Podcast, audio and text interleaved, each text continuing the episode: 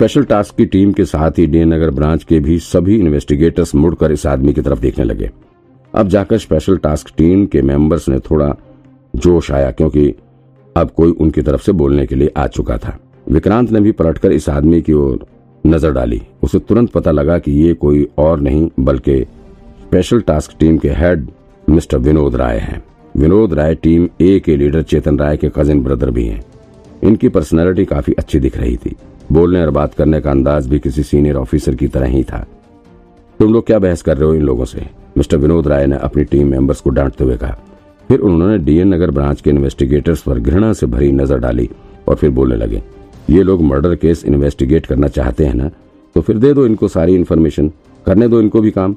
देखते हैं कैसे सॉल्व करते हैं ये लोग। एक केस क्या सॉल्व कर लिया सातवें आसमान पर चढ़ गए चलो अच्छा है, तुम लोग भी इन्वेस्टिगेट करो। मुझे वैसे भी चैलेंज वाला काम पसंद है। तभी वहाँ पर किसी और के जूते की भी टक टक की आवाज़ आनी शुरू हो गई थी। सबने मुड़कर देखा तो पता लगा कि नैना भी इसी तरफ़ बढ़ी चली आ रही थी। मिस्टर विनोद राय की नज़र जैसे ही नैना पर पड़ी, वो तुरंत ही नैना की तरफ़ देखकर बोल पड़ा, ओ तो ये मिस नैना का गेम है। शाबाश शाबाश। विनोद ने व्यंग्यात्मक रूप से ताली पीटना भी शुरू कर दिया। तो तुमने इन सब की भीड़ इकट्ठा करके हमें डरा कर हमसे इन्फॉर्मेशन निकलवाने का प्लान बनाया वाह, नैना जी, वाह। मिस्टर विनोद के इस व्यंग्यात्मक लहजे को देखकर स्पेशल टास्क टीम के सारे मेंबर हंस पड़े। विनोद जी, आप गलत समझ रहे हैं। नैना ने बेहद नम्रता से भरे शब्दों में विनोद से कहा, दरअसल हमारी टीम ने बैंक रॉबरी का केस सॉल्व कर लिया है। तो सब हम चाहते थे कि फटाफट ये सीरियल मर्डर केस भी सॉल्व हो जाए। हम लोग बस इस केस में आपकी मदद करना चाहते थे और कुछ नहीं। ओ तो miss Naina special task team की मदद करना चाहती हैं। वाह, क्या बात है। विनोद राय ने नैना की बातों का मज़ाक उड़ाते हुए कहा, वैसे स्पेशल टास्क टीम को कब से नॉर्मल पुलिस की मदद की ज़रूरत पड़ने लग गई? कर छोड़िए। अब आप मदद करना करना ही चाहती हैं तो कीजिए भाई। हम भी देखते हैं क्या मदद करती हैं आप और आपकी टीम इतना कहकर मिस्टर विनोद ने अपनी टीम के एक मेंबर को इशारा करते हुए कहा, दे दो मैडम को लेटेस्ट अपडेट मैडम मदद करेंगे हमारी। अब तुम मदद करोगे तभी तो मदद मिलेगी भाई। चलो दे दो इन्हें सारी डिटेल। है, नहीं, उसकी कोई ज़रूरत नहीं। नैना ने अपना हाथ बांधते हुए थोड़े गर्व से भरे लहजे में जवाब दिया। हम खुद सारी इन्फॉर्मेशन कलेक्ट कर लेंगे। आपको हमारे ऊपर कोई एहसान करने की कोई ज़रूरत नहीं है। अब आप हमारी इन्वेस्टिगेशन टीम के साथ कंपटीशन करना चाहते हैं तो फिर हम भला आपकी मदद कैसे ले सकते हैं? फिर तो कंपटीशन फेयर नहीं रहेगा ना? नैना ने मुस्कुराते हुए कहा, लेकिन उसकी बातें मिस्टर विनोद को चैलेंज सी लग रही थी।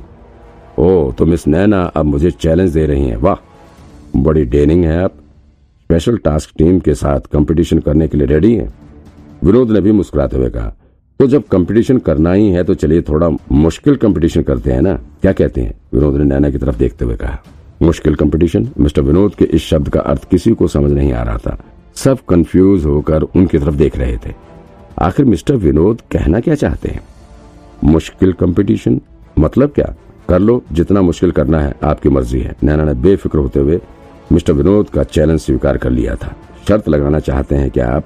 हाँ बिल्कुल। लगा लो, कोई दिक्कत नहीं। विनोद ने ज़ोर से हँसते हुए कहा, पुलिस की नौकरी में आज तक तो ये कभी नहीं किया। लेकिन चलो, आज ये भी करके देख लेते हैं। लगाओ शर्त, बोलो, किस चीज़ पर लगाना है? जैसे आपकी मर्ज़ी, नैना ने जवाब दिया। ठीक है फिर। अगर स्पेशल टास्क टीम ने पहले ये केस सॉल्व कर दिया तो फिर तुम्हें पूरी टीम के सामने मेरे भाई चेतन से माफ़ी मांगनी होगी और लिखित में भी तुम्हें मुझसे माफ़ी मांगनी होगी। मंजूर है। नैना ने बिना कुछ सोचे पूरे आत्मविश्वास के साथ जवाब दिया। लेकिन अगर नहीं कर पाए तो उसके बदले में क्या करोगे? उसके बदले में तुम जो चाहो। चलो तुम भी पूरी टीम के सामने मेरे मुँह पर थप्पड़ मार देना, ठीक? मिस्टर विनोद ने मुस्कुराते हुए जवाब दिया। मिस्टर विनोद को इतने कॉन्फिडेंस में देखकर नैना थोड़ी असहज सी हो गई।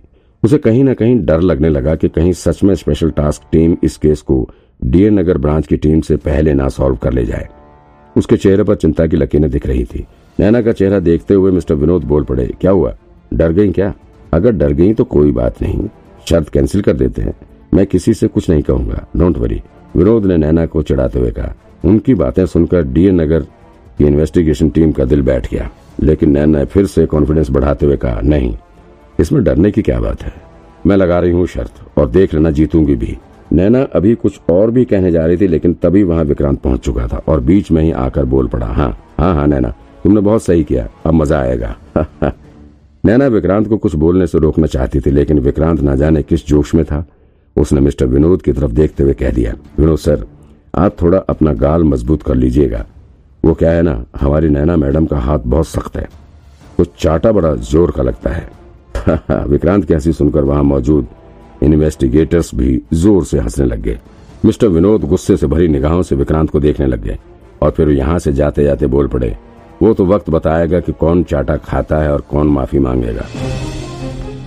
हम्म मिस्टर विनोद के जाते नैना ने विक्रांत का कॉलर पकड़ लिया। तुम्हारा दिमाग खराब है क्या? कुछ अक्ल है कि नहीं? उसके सामने ये सब बोलने की क्या ज़रूरत थी? मैं तो किसी तरह बात टालने की कोशिश कर रही थी, लेकिन तुम ना सारा खेल बिगाड़ दिया। अब तुम ही देखना ये केस। अभी नैना अपनी बात खत्म कर ही रही थी कि विक्रांत ने अपनी जेब से एक फ्लैश ड्राइव निकाल कर उसके सामने रख दिया। अरे मेरी बात तो सुनो, ये देखो ये देखो, विक्रांत नैना के हाथों में फ्लैश ड्राइव रखते हुए कहा, जब तुम यहाँ विनोद से बहस कर रही थी, तब मैं अंदर ऑफ़िस में गया था और फिर ये ले आया। पहले तो नैना को लगा कि विक्रांत ने स्पेशल टास्क टीम के ऑफ़िस से कोई इन्फॉर्मेशन लेकर आया है। लेकिन अब उसने ध्यान से इस फ्लैश ड्राइव को देखा तो उसके होश ही उड़ गए थे। ये खुद नैना के ही कंप्यूटर में लगा फ्लैश ड्राइव था। ये कि मेरा कंप्यूटर किसी ने छुआ और व्हाइट बोर्ड भी किसी ने टच किया है। इसकी तो मैं मौसम बहुत गर्म था। यहाँ तक कि ऑफ़िस में लगी एसी फुल थी। फिर भी रूम में हल्की गर्मी का एहसास हो रहा था। गर्मी के दो कारण थे। एक तो मौसम गर्म था। दूसरा ये भी था कि डीएन नगर ब्रांच के सभी इन्वेस्टिगेटर्स बैंक के मर्डर केस को लेकर काफ़ी चिंतित नज़र आ रहे थे। सबके सब इस केस के इन्वेस्टिगेशन में तल्लीन थे। इस वक्त पूरी टीम चारों तरफ़ लगे व्हाइट बोर्ड से घिरी हुई थी और अब इस मर्डर केस से जुड़ी एक एक इन्फॉर्मेशन इसमें ऐड की जा रही थी। जिस कॉन्फिडेंस के साथ स्पेशल टास्क टीम के हेड मिस्टर विनोद राय ने नैना से शर्त लगाई थी, उसे देखकर तो ऐसा ही लग रहा था कि स्पेशल टास्क टीम ने इस केस में काफ़ी प्रोग्रेस कर रखा है। इस वजह से डीएन नगर के इन्वेस्टिगेटर्स काफ़ी डरे हुए भी थे। उन्हें डर था कि कहीं स्पेशल टास्क वाले सच में ये केस उनसे पहले ना सॉल्व कर लें। इसलिए ये लोग बेहद सीरियस होकर इस मर्डर केस की जाँच में लगे हुए थे। यहाँ तक कि इन्होंने बैंक के रॉबरी केस के सॉल्व होने का कोई जश्न भी नहीं मनाया था। सभी इन्वेस्टिगेटर्स के चेहरे पर चिंता की लकीर साफ़ नज़र आ रही थी। ये लोग किसी भी हालत में मिस्टर विनोद राय के साथ लगी ये शर्त हारना नहीं चाहते थे। विक्रांत को भी यही लग रहा था कि स्पेशल टास्क टीम में अब तक इस केस में काफ़ी प्रोग्रेस कर लिया होगा। अब तक उनके पास इस केस से जुड़ी काफ़ी इन्फॉर्मेशन आ चुकी होगी। अगर विक्रांत के पास अदृश्य शक्ति का दिया हुआ हिडन माइक होता तो वो तुरंत ही उसे स्पेशल टास्क टीम के कमरे में लगाकर उनकी सारी इन्फॉर्मेशन जान लेता। लेकिन इस वक्त विक्रांत के पास ऐसा कोई टूल नहीं था।